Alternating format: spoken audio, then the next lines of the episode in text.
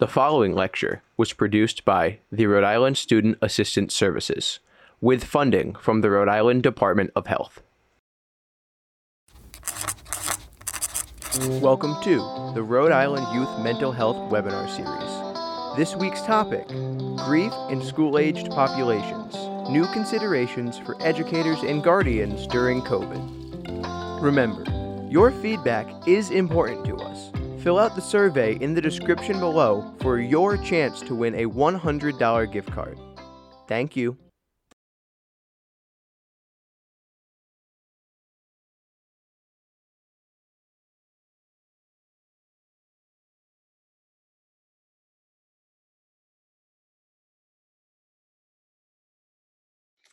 Hey everybody, um, my name is Michelle Crossley and I'm here to talk to you all about grief and how we can work better to recognize symptoms of grief, um, as well as look at some additional considerations of grief and loss during COVID, especially when working with students. Just to give you a little bit of background on myself, I am a faculty member at Rhode Island College in the Clinical Mental Health Counseling Program. And my dissertation for my PhD program was around grief and loss, death and dying. It was particularly looked at through a lens of pet loss and human bereavement. However, in order to better understand pet loss and human bereavement, I needed to dig deeper into human loss and bereavement and grief and how that can look a lot different depending on attachment style and cultural expectations. I will say that I'm doing this from home, just as a lot of you all are, so please pardon any noises that you might hear. We're working best to reduce any distractions. As we get started, just wanted to review some of these learning objectives that were submitted. I want to, at the end of this program, for everybody to have a better sense about some grief responses and looking at them developmentally according to the age of the individual who is dealing with the grief and loss, and also talk about the stigma that's associated with openly grieving and the types of losses that we're able to grieve. There's a lot of disenfranchised grief within the U S and within our cultural expectations and experiences of death, dying, and loss. I also want you all to take some time to think about how we can recognize subtle symptoms, maybe, that our children are telling us, they're showing us. They might be saying it to us without saying, I'm hurt, I'm sad. So really hopeful that you can look at some of these signs and, and develop some really great questions to ask the children that you're working with. We want to also destigmatize open expressions of grief. This is true in lots of different types of grief and loss that you know, we're not able to openly grieve and, you know, determining how we can openly grieve or what's socially acceptable in terms of grief can vary depending on a lot of the um, overlapping identities that an individual has and owns. And then also provide you all with some strategies to talk about grief and loss, not just in the classroom, but also at home. And then also providing with some resources for you all, which I'll include as an attachment. So really looking at how do we how do we develop steps that can better equip our students and our faculty and our staff and our guardians and our children, and how to openly talk about this in a way that's embracing and empathetic and nurturing so that we can continue to talk about grief and loss and, and help to destigmatize it in, in our culture. It's important that we first start with an overview of some terminology that is used interchangeably. You know, bereavement is a process. If I look at how all of these things are interconnected, bereavement is more so the process of adjusting to a loss. Grief is an emotional response, and that's earlier in the stages of bereavement, and no person grieves the same way. So it could also be later in bereavement. And then mourning are those actions or behaviors that we engage in that are culturally accepted customs and rituals after an important loss.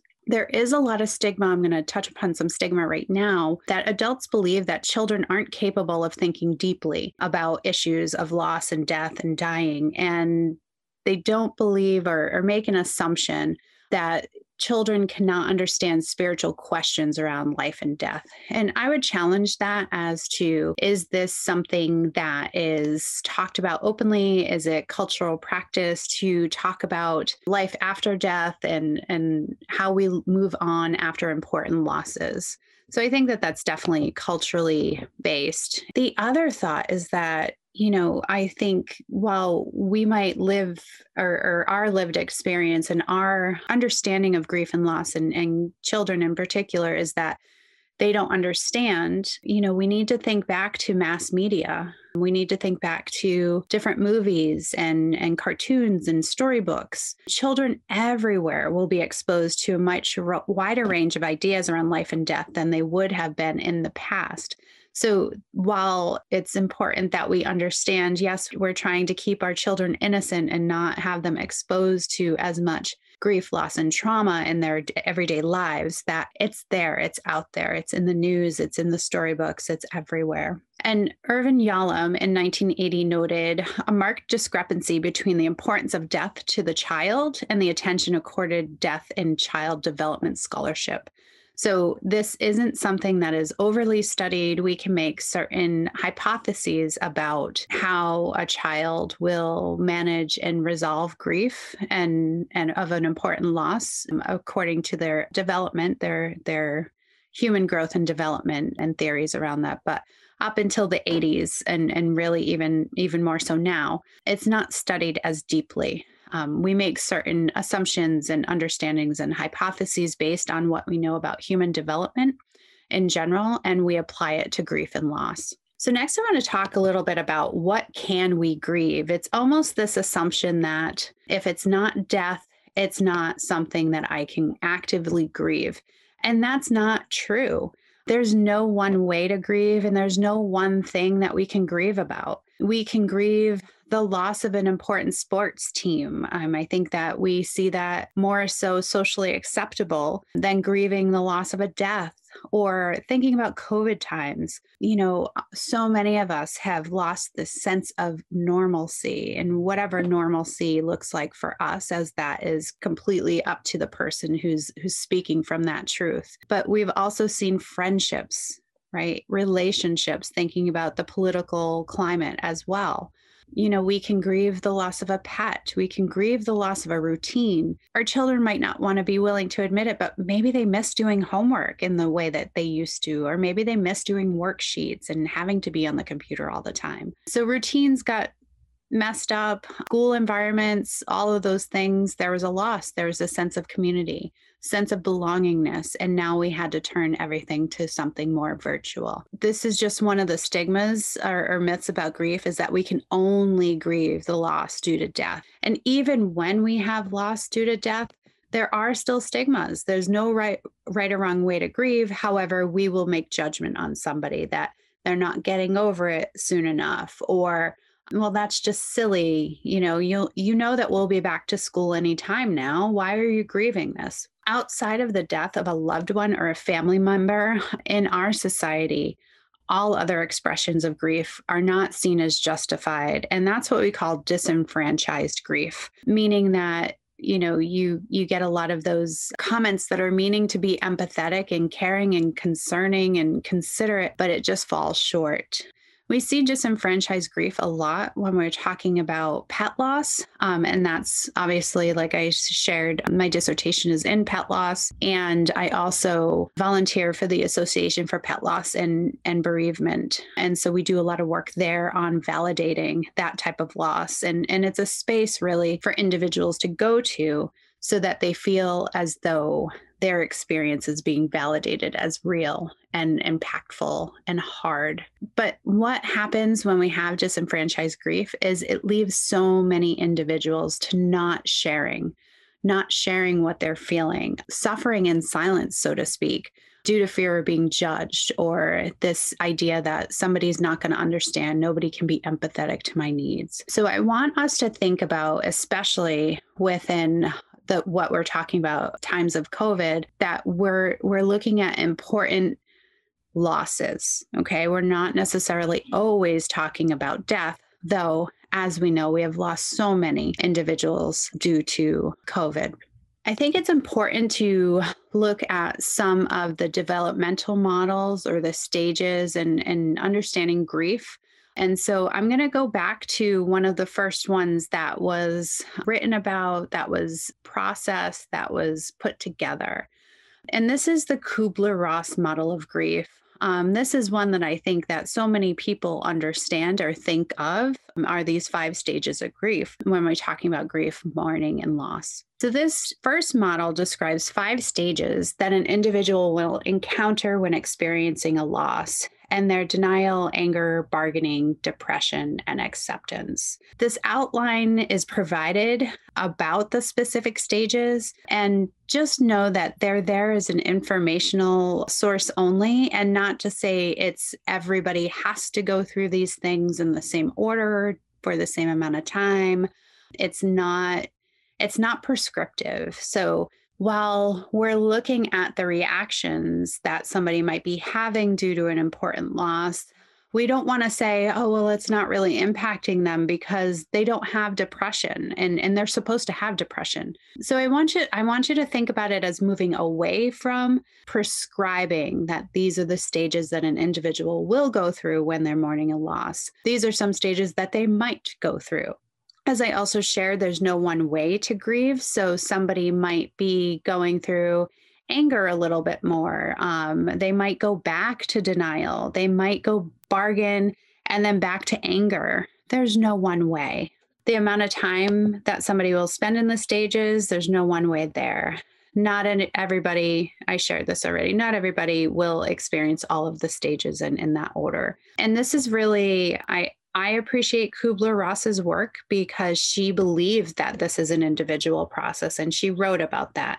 And I believe that that is to be culturally responsive and understanding that there are so many individual differences with how one will manage and deal and resolve a loss that we, we should really avoid being super prescriptive. So it wasn't an assumption that everybody will do all of these things at the same time in the same order. And we also can look at grief in this model of grief in particular in relation to an emotional response to trauma.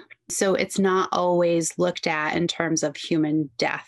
Grieving process and attachment theory from Bowlby are intertwined, and they recognize the way in which people make strong bonds with another and acknowledging the emotional reactions that can result when these bonds are broken. So maybe it's not even with another, but it's with that routine.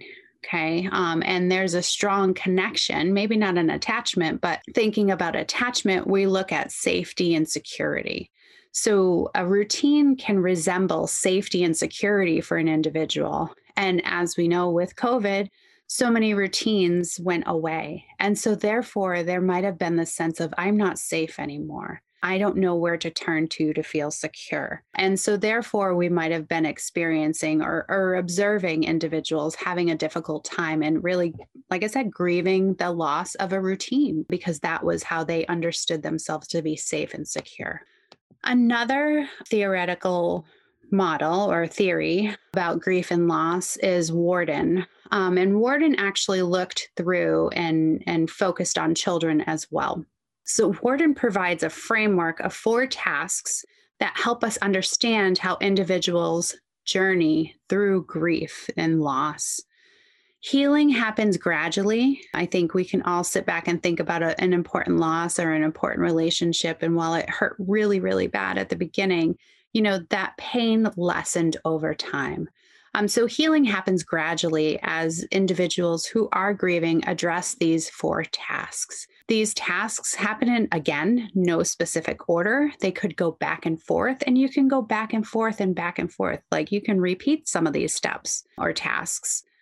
So the first task in recognizes that you intellectually know that the relationship with whatever you have lost is gone. So you might experience some sense of disbelief. Integrating reality of the loss means taking it in with all of your being, with all of who you are. So an example would be a reality might begin to set in immediately after a loss, and you must call and make different plans. You might be starting to organize or structure a, a celebration of life or Or, or some other event, and then make arrangements to finalize the process. So if we're talking about human death, you have to call the mortuary, you have to attend a memorial or pick up ashes. Then what happens is many weeks, months, or years later, when an occasion arises that you would have to be a part of, the reality hits you again, or the event where the person who you have lost would need to be a part of. The reality of this loss hits you again as you realize that that person isn't there anymore, okay? And they aren't there to share moments with you anymore. And so we have to accept that reality, right? The reality that this, this thing is gone, or this person is gone, and they're not coming back. So I have to accept that reality, even though it might come up again in the future. The second task of processing the pain of the grief, we understand and recognize that grief is experienced not just emotionally, but cognitively in our thoughts, physically, spiritually, and culturally responsive.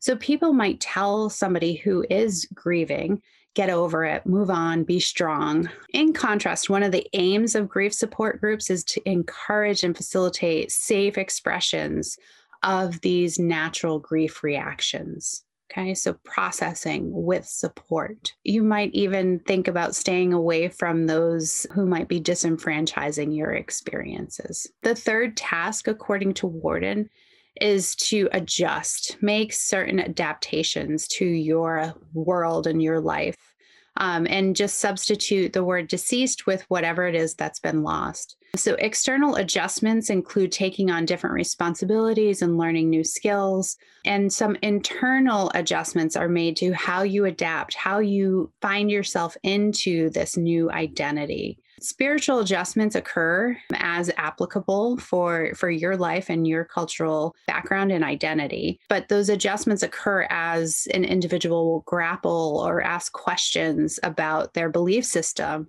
and to the purpose and meaning of life. So there's where some existential work comes in, like what is the purpose of life if we're just here to feel this pain, you know, um, and helping to deeper integrate that understanding. The final task, according to Worden, or the fourth task, I, I won't say final because we can go in and out of these different tasks, to find an enduring connection with whatever was lost in the midst of embarking on a new life.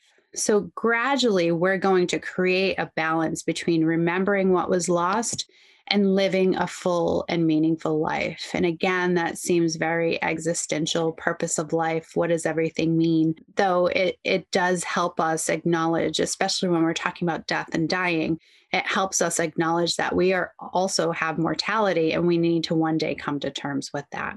So what does the stage, what do the stages of grief look like? And I, I it, edited this to the COVID edition. So denial, as we're living through, you know, being uprooted from our routines, from our schedules, having to adjust to working from home, learning from home, helping uh, kids do their homework, stay focused in school, right? All of those things. We hear denial in, I can't believe this is happening. It doesn't affect me. The virus isn't anywhere near us. I'm not old, so I don't have to worry about this. I'm immune. Anger. My parents and other adults are overreacting. It's ridiculous that I can't see my friends. Bargaining. All right, all right. I'll do this for two weeks, two weeks only. Then that's it. Depression and or, and or despair. I don't know when, when it's going to end. I'm experiencing the grief of what's happening now. I'm also anticipating all the things I might have to miss. Things will never go back to normal. And then acceptance. Despite what's happening, I can do something every day to feel better and find new and creative ways to connect while I wait this out. So that's just some of the things that you might have heard from friends, from family members, from children in school, students, teachers, what have you. These are some of the things that you might have heard. And I think that, you know, when we were all thrust into uh, living a new life and a new lifestyle, that we were all grappling with this shock, right? It was it was very shocking for some of us that, wait, I can't do these things that I used to. And, and what does this look like for me? or having to cancel vacation plans, right? It was right around the time of February vacation and April vacation, and those plans had to go away. So there might have been a lot of representation, and you might have seen a lot in terms of the Kubler-Ross stages of grief, looking at it from through a COVID lens. More so in understanding grief, there's another process. It's the dual process mo- model. And it understands that grief is a process in which a bereaved individual or grieving person moves back and forth between two orientations to use coping skills that help them resolve their grief. So it looks at a loss orientation, where coping refers to the person's acceptance of suffering, um, and involves the grief work. When we're looking at the restoration orientation, coping refers to attempts to sort through various life changes and find ways to cope with these changes. It also provides respite or distraction from suffering. So this is, as you can see, right, it's part of that, this hurts, ooh, I need to go over to this other side. And then, okay, I feel okay now. And now I need to go back to this loss orientation. And oh, that hurts again. So now I need to go back over to restoration. So you're not going to bounce back and forth through all of these things, but these are just some orientation uh, themes that we can look for when we're working with kids and, and getting a better understanding as to how they're dealing with, how they're managing these important losses. Next, I want to turn to understanding of how individuals might react to death and loss or grief based on their developmental understanding of grief. And I want you to think about it from that perspective. There are overlapping age ranges here that you will see.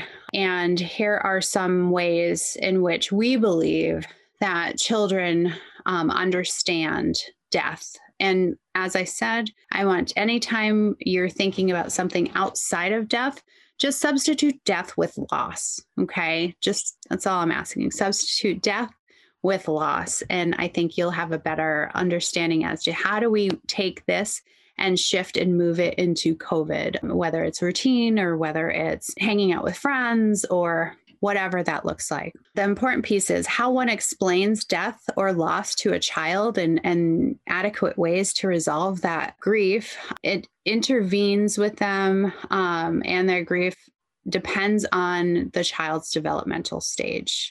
If you're working with a two-year-old, you know, they don't understand that death is a final process. They might not understand what it means. And a lot of times I think as adults, we use these different metaphors like, or euphemisms. So they're just going to sleep and they're in a better place and things like that. Well, we're trying to help a, a kid not have to deal with the reality of life and death, that we're not really helping them understand that death is final. Okay.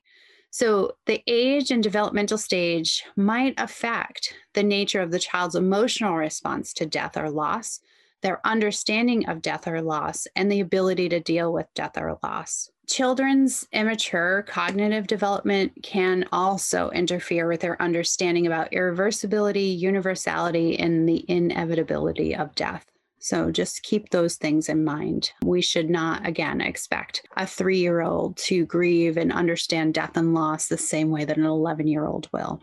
So in those earlier ages, you know, where we tend to see children who are living in maybe a fantasy world, magical thinking, there's always a way that somebody gets revived, or there's these missing notions of finality, of loss. And therefore, kids are, they see that, they embrace it, they ta- watch it with their guardians, maybe have a conversation about it, and then they're just like, oh, that's just make-believe. So they might not show any outward signs of grief. And I will say that children, especially in their earlier development, will mimic and model after what's been provided to them.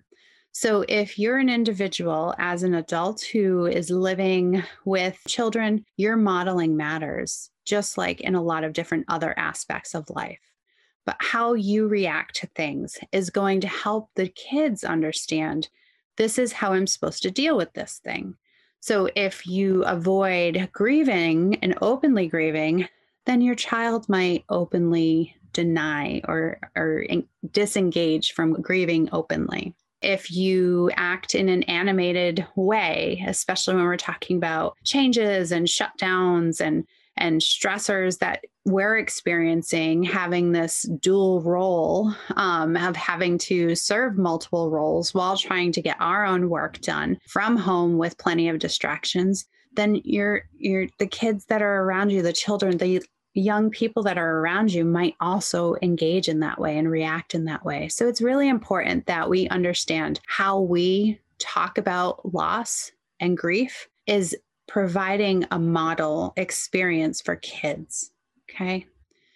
As children get older, they understand that certain things are final. If we're talking about death in particular, as kids get older, they start to recognize, like, okay, so this person died, and so not everybody lives all the time. And then they start to think about, what about these important people around me? So as we're talking about the current pandemic, our children might have, or the students that you work with might have been experiencing a lot more anxiety. They're seeing things on the news, especially those older, older people, older kids. They're seeing a lot of death happening with the older population. And then that might make them feel some sense of anticipatory bereavement, even if there's no fear or no opportunity for grandparents, older siblings, older aunts and uncles, or family members, or people that they care about.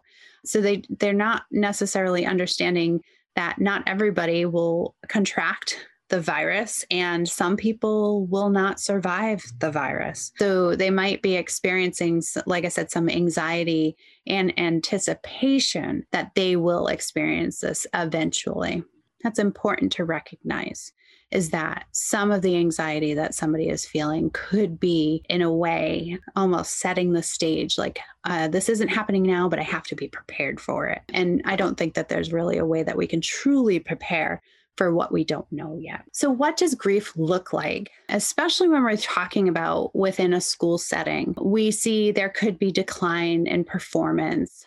Maybe picking up newer materials is really hard, um, as it could be distracting. Now, I want to talk about this in perspective of the studies that I have found, um, and the research that I found. We're all talking about death and dying. So what do children look like in the school if they have lost a parent or an important other adult? Okay, so I want us to think about this globally and say, while there can be many reasons of a decline in school performance during COVID, especially as there's switching between in-person and hybrid and virtual, and, you know, one day you're in school, the next day there's a threat of a COVID exposure. So it makes sense that there could be other reasons as to why children are not performing as they were before COVID, that this could also be another reason why, right? Is that they're dealing with grief, and it's hard to manage the grief response and focus on these materials that they should be mastering according to standards and regulations that we see from the Department of Education.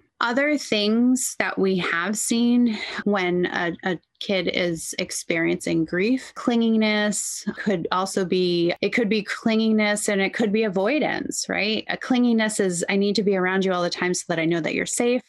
Avoidance might look like, everybody around me is is leaving, and I don't want to develop this close relationship because I'm worried that when this relationship or this experience is gone, I then have to deal with this pain of this missing thing. So you're either going to see clinginess or avoidance. We might see some regression into earlier behaviors. You know, I need this attention, or I don't know how to manage this right now with everything else that's happening. We could see some disturbances with sleep that can go hand in hand with anxiety and worry, angry tantrums, irritability. Those things are, as we understand children and how they exhibit specific behaviors, is there's almost like an emotional overload, right? There's this event that happened. I don't know how to deal with it, and therefore I'm just going to be angry because that's how I know how to draw attention. That's how I know to get how to get rid of some of this pent up anxiety, worry, or whatever the other thing is that that a child might be trying to not release. There are some specific standards, not standards, but suggestions on how to better support uh, children in terms of bereavement or, or grief or loss. And according to the National Center for School Crisis and Bereavement, students should be offered additional supports. And I think that we're doing a really great job right now of providing these supports to, to children that are in the school system, recognizing that there's a lot going on. And while we want you to be supported and to feel as though you're making progress, that we also need to have some leeway here. So you could add additional tutoring or participating in mentoring to kids get back to where they should be or where they were before, not should be, where they were before. So we we want to reduce additional stressors that could be happening for the kiddo. Thinking about attachment, which is that clinginess versus avoidance, uh, work on attachment patterns laid a foundation, and all this research laid a foundation and a basic understanding for recognizing how detrimental the experience of loss can be for young children. So loss and separation, and it could have detrimental physical, emotional, and spiritual effects. The other important thing, as we're talking about signs in, of grief in, in children and, and some of these myths that we hear, is that within U S society, children are referred to as the forgotten mourners. Children grieve, but they don't often get the opportunity to express their feelings openly. And once again, it's because I think we have we live in a death-denying society where we can't talk about death and loss because it makes us think about all these losing moments or these painful experiences that we will feel when we lose something important to us. After a loss, children returning to school, it was challenging. School personnel and peers not knowing how to respond to the child once returning to school. You know, it's awkward. We haven't been around humans as much in the past year, and therefore it could be really awkward to understand and relearn social cues. And there's my friend and I really want to hug them, but I can't. Or, oh, I have the snack. Do you want some? Or even just thinking about what happens in school where sometimes kids are very giving, like, oh, my friend didn't have a snack today, and therefore I shared with them. And we need to recognize that that can create a lot of challenges for kids who are still learning social exchanges and, and how to really be a global citizen. So a lot of times kids can feel ignored, isolated, embarrassed, uncertain, and different. And even, even though they, they have this belief that school gives them support and understanding.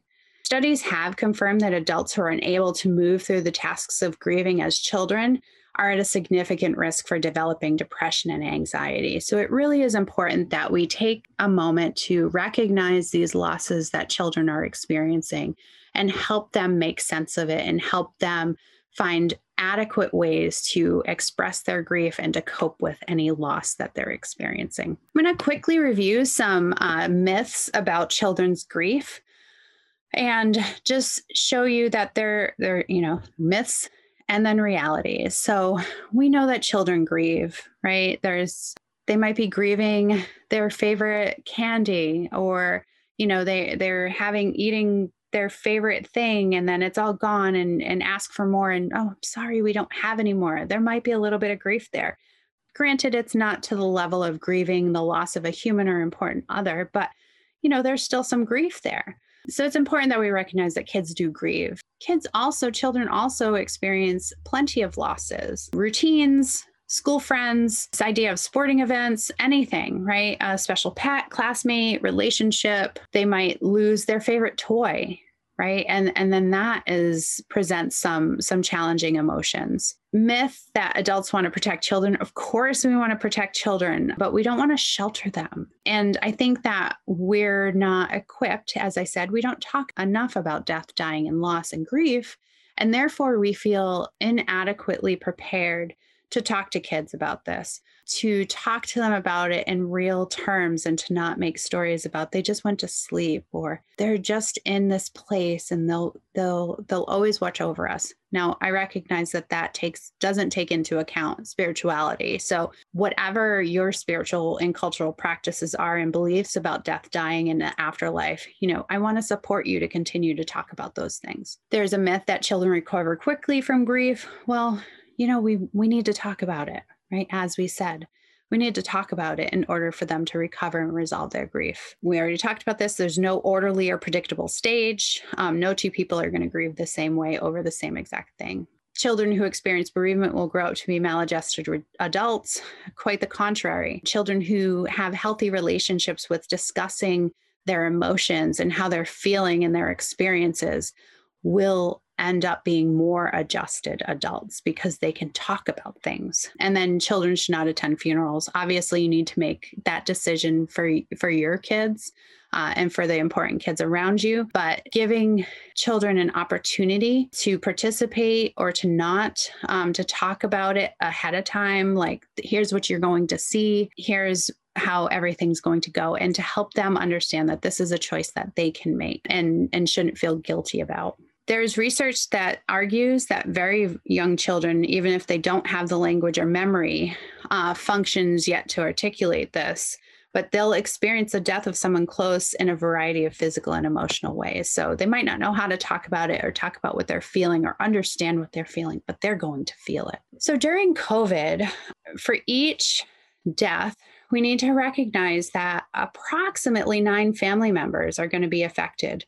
Okay, so this is specific to, to death, deaths related to COVID. And what we're seeing is that there, how somebody will respond can be looked at through the D S M or, or the Diagnostic Statistical Manual, and recognize that we have prolonged grief disorder and persistent complex bereavement disorder. And we need to understand that, as we shared, how close this person or figure or item was to you, whatever attachment you had to it, the closer the attachment, the different symptoms will come out. It is assumed that we've been experiencing collective grief and have been in mourning since quarantine has begun. And adolescents showed higher rates on outcomes compared to adults, except for intense grief reactions. So loneliness has been a common predictor across all different outcomes when uh, research has been done on grief and loss according to COVID times. So loneliness, like I said, is a, a common predictor across all psychiatric outcomes in adolescents and adults. And the higher number of hours per day spent on social media and higher number of hours exposure to media about COVID predicted some depression symptoms and suicidal ideations or behaviors in, in in adolescence.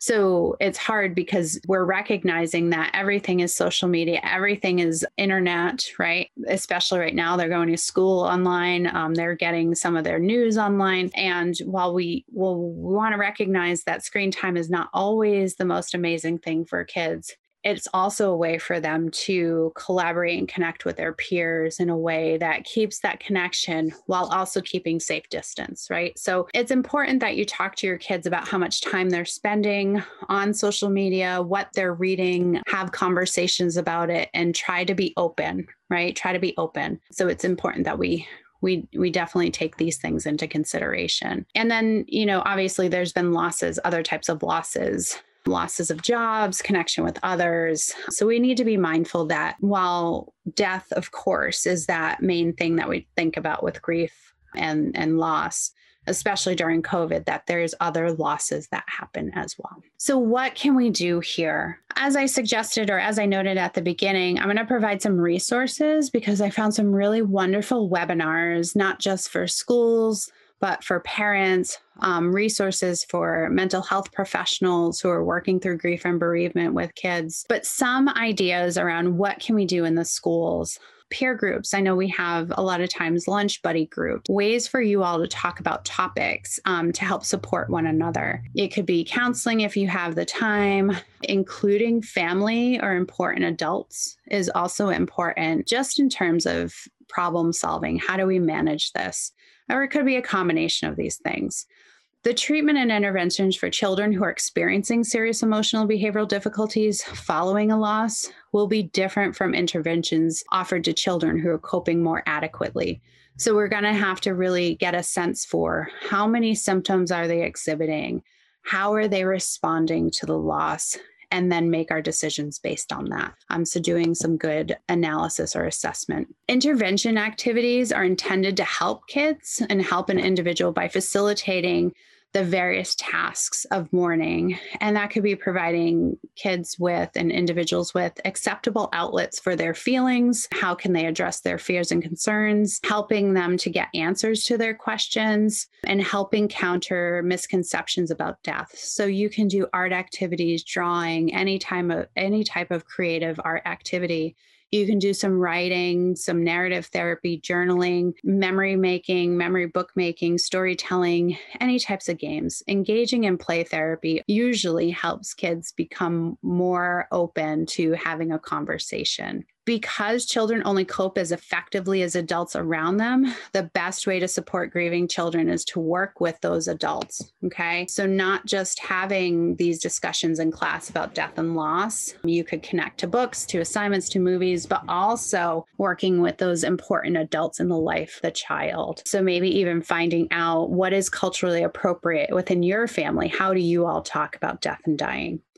And then obviously educating others, getting us to be more comfortable talking about these uncomfortable topics is a great start. What can we do at home? According to the C D C, it's important to acknowledge losses and feelings of grief. So finding ways to express grief. And some individual express grief and, and find comfort through art, gardening, writing, talking to friends or family, maybe cooking, music, all other things that could be viewed as creative. It's also in, important uh, on top of, you know, these open expressions and discussions of grief at home, watching movies or shows, and then having a conversation.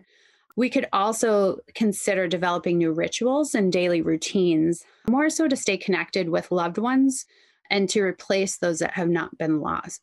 And I want to use a different word besides replace. So sorry, you saw me get taken aback right there, but And I, I want us to acknowledge that we, we shouldn't look to replace something, because then what happens is we have expectations of the item or person or thing that we've lost. We have these expectations. And when we replace something, we have this sense that it's going to be exactly the same. And that's just setting ourselves up for failure. So, but what you might want to do with these rituals is to consider playing board games. Um, you might do some body movements together. If you live alone or separated from loved ones, consider interacting through phone calls, apps, allowing for playing games virtually. I know that certain video streaming services was having parties um, where you could be in watching the same thing at the same time with somebody and be able to see them and see their faces. If you're worried about future losses, try to stay in the present, focus on aspects of your life that you can control in the moment. But also there's a plan, like develop a plan for school support, have conversations, engage with the school. Children spend a lot more time at school for most of their days, so they might know some of the signs that are out there for kids.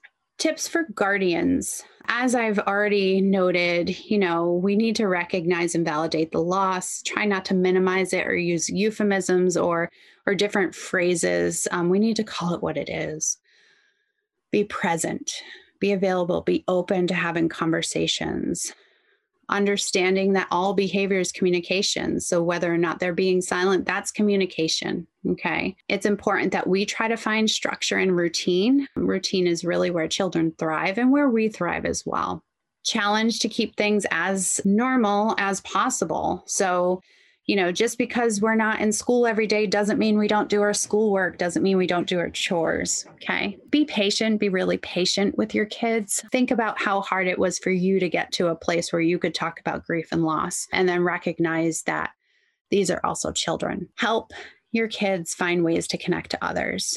I think that that has been the biggest thing. Help them connect to you, right? Physical contact, as long as it's safe. And then you need to take good care of yourself as well. We're all managing so many different life tasks right now and stressors. And it's important that we take care of ourselves so that we can take care of others.